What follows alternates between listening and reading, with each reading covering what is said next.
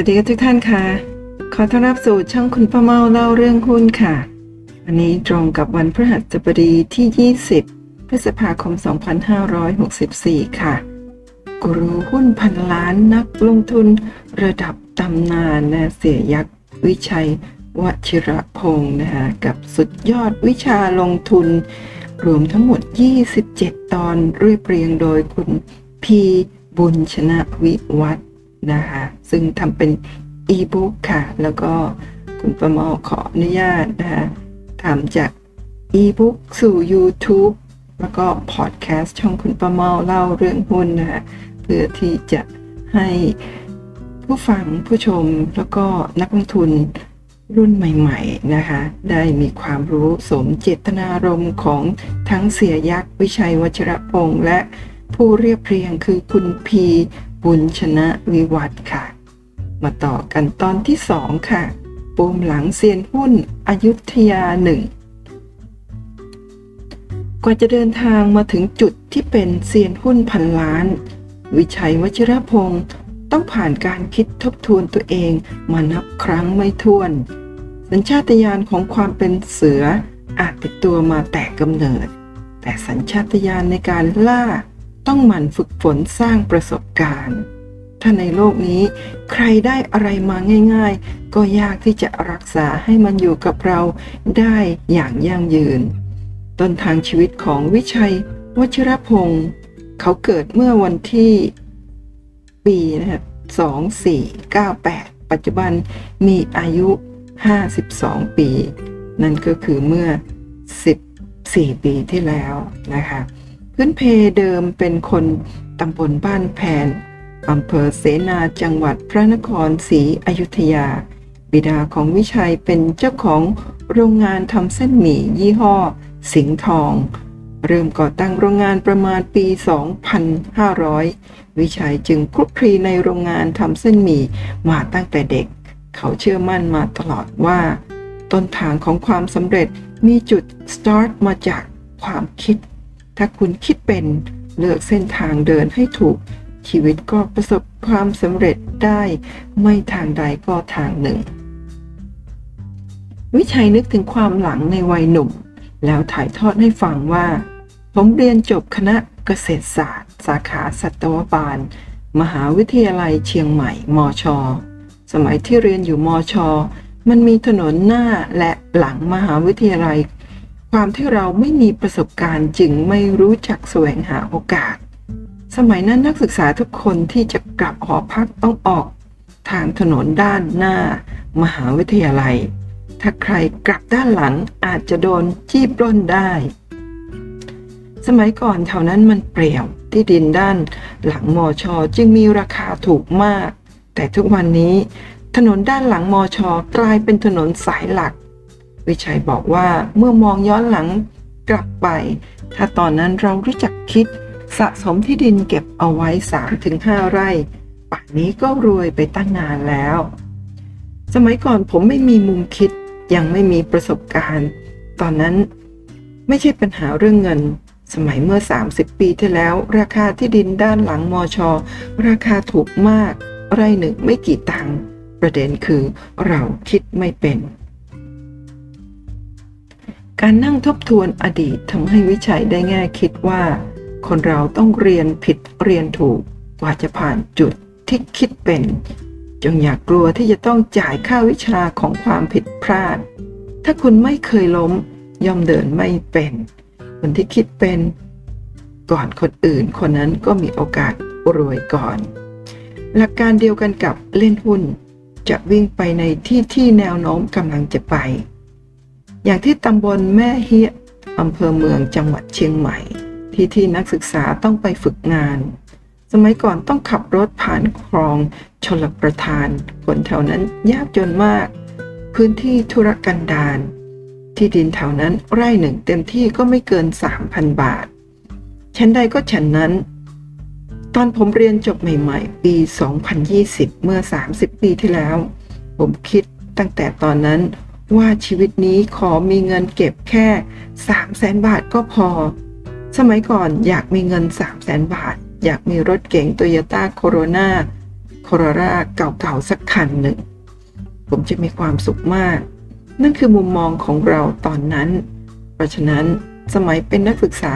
จึงใช้ชีวิตหมดไปวันๆ ข้อดีของมันคือทำให้ผมไม่เสียกำลังใจ เพราะไม่เคยฝันไกล แต่ข้อเสียของมัน ชีวิตเราก็ไม่มีอะไรเป็นชิ้นเป็นอัน สมัยนั้นมีการจองตัวนักศึกษา พอเรียนจบสัตวบาลมา รุ่นพี่ที่ทำงานอยู่เครือเจริญโภคภัณฑ์ซีพีก็มาชวนให้ไปทำงานที่ฟาร์มเลี้ยงไก่ จึงต้องย้ายไปอยู่ที่จังหวัดระยอง ได้เงินเดือนครั้งแรกในชีวิต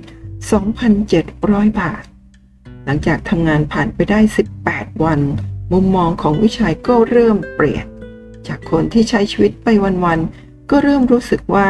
ถ้าขืนทำงานอยู่อย่างนี้ต่อไป ชีวิตนี้คงไม่มีวันก้าวหน้า ผมคิดว่า โอ้โห การทำอาชีพเกษตรกรนี่มันยากมาก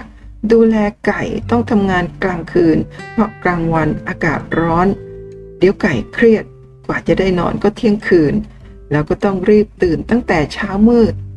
ต้องตื่นไปเปิดไฟให้ไก่ เพราะการไข่ของไก่ ขึ้นอยู่กับความยาวของแสงไฟ ตีห้าก็ต้องลุกขึ้นไปเปิดไฟ ให้ไก่ตื่นขึ้นมากินอาหาร เพื่อจะให้มันออกไข่ตามกำหนด วันที่ 18 ของการทำงานวิชัยก็คิดได้ว่าถ้าเรามีความพยายามมากขนาดนี้นะ ไม่ต้องมาทำงานกินเงินเดือน 2,700 บาทหรอก ต่อให้ไปขายราดหน้าข้างถนน กูก็รู้ให้ได้ จากนั้นเขาจึงบอกเขาจึงไปบอกรุ่นพี่ว่าพี่ครับ ผมขอลาออก ขอบคุณครับที่รับผมเข้าทำงาน รุ่นพี่ทักท้วงว่ารออีกแค่ 12 วัน เงินเดือนออกแล้วค่อยไปด้วยอุปนิสัยเด็ดเดี่ยววิชัยเยืนกรานที่จะลาออกจากงานทันทีเส้นทางอนาคตของเสียยักษ์ในวัยหนุ่ม แทบจะมองไม่เห็นหนทางแห่งความร่ำรวย ภายหลังลาออกจากงาน การเป็นลูกจ้างเครือซีพีจึงบ่ายหน้ากลับบ้านเกิดที่จังหวัดอยุธยา ไปช่วยงาน ในโรงงานทำเส้นหมี่ของพ่อ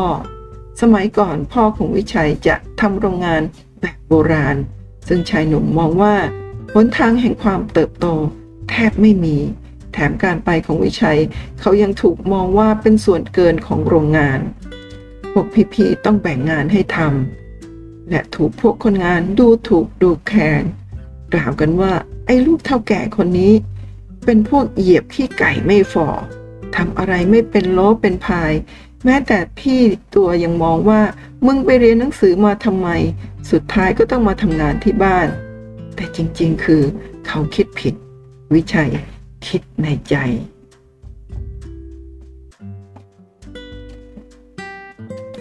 ความน้อยเนื้อต่ำใจถูกสะสมเพิ่มพูน เขาเล่าว่าครอบครัววชิรพงศ์มีตัวเขาเป็นคนสุดท้อง พี่ชายแท้ๆเป็นหมอ ถัดมาอีกคนเป็นวิศวกร แต่พี่น้องก่อนหน้านั้นไม่ได้เรียนหนังสือ